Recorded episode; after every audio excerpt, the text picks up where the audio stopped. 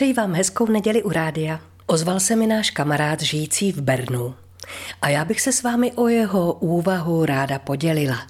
Píše, občas se mi stane, že vezmu do ruky svůj značně ohmataný slovník češtiny. Naposled se mi jeho pomoc hodila, když jsem mezi hosty mé oblíbené kavárny zahlédl přitažlivou ženu.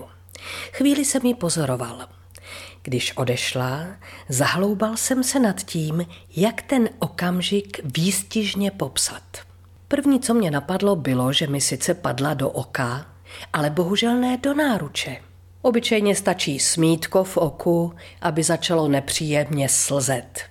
A což teprv, padne-li tam člověku kráska, je oko studánka, do kterého může něco zapadnout?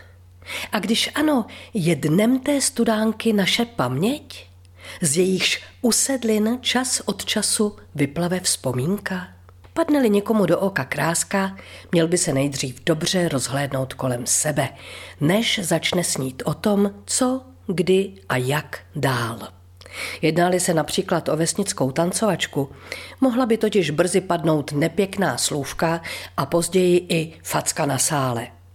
Ale ten vytoužený okamžik, kdy se člověku poštěstí, že mu děvče padne do náruče, z ní přece ještě neudělá padlou dívku.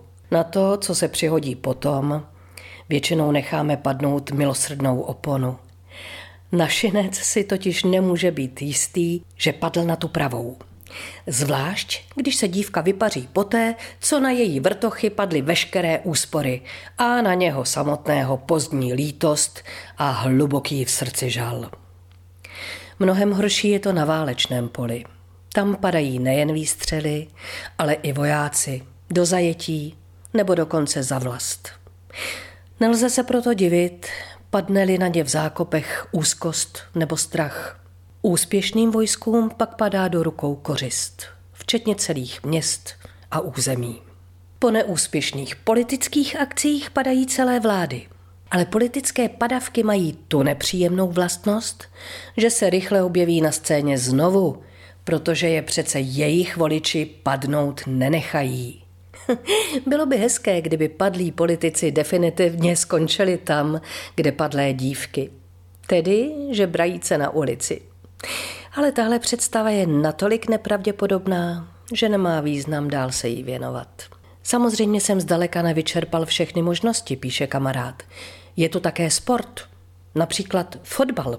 Padne-li tam branka, zůstane brankář nezraněn a branka nepoškozena stát – při penaltě se ale vše přiostří.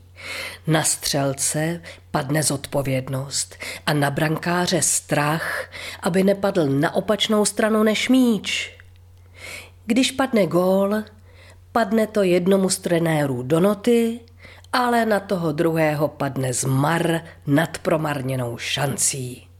Nechci to moc prodlužovat, abych neupadl v nemilost, že na čtení mého přemítání padlo moc času. Tolik kamarádů v dopis.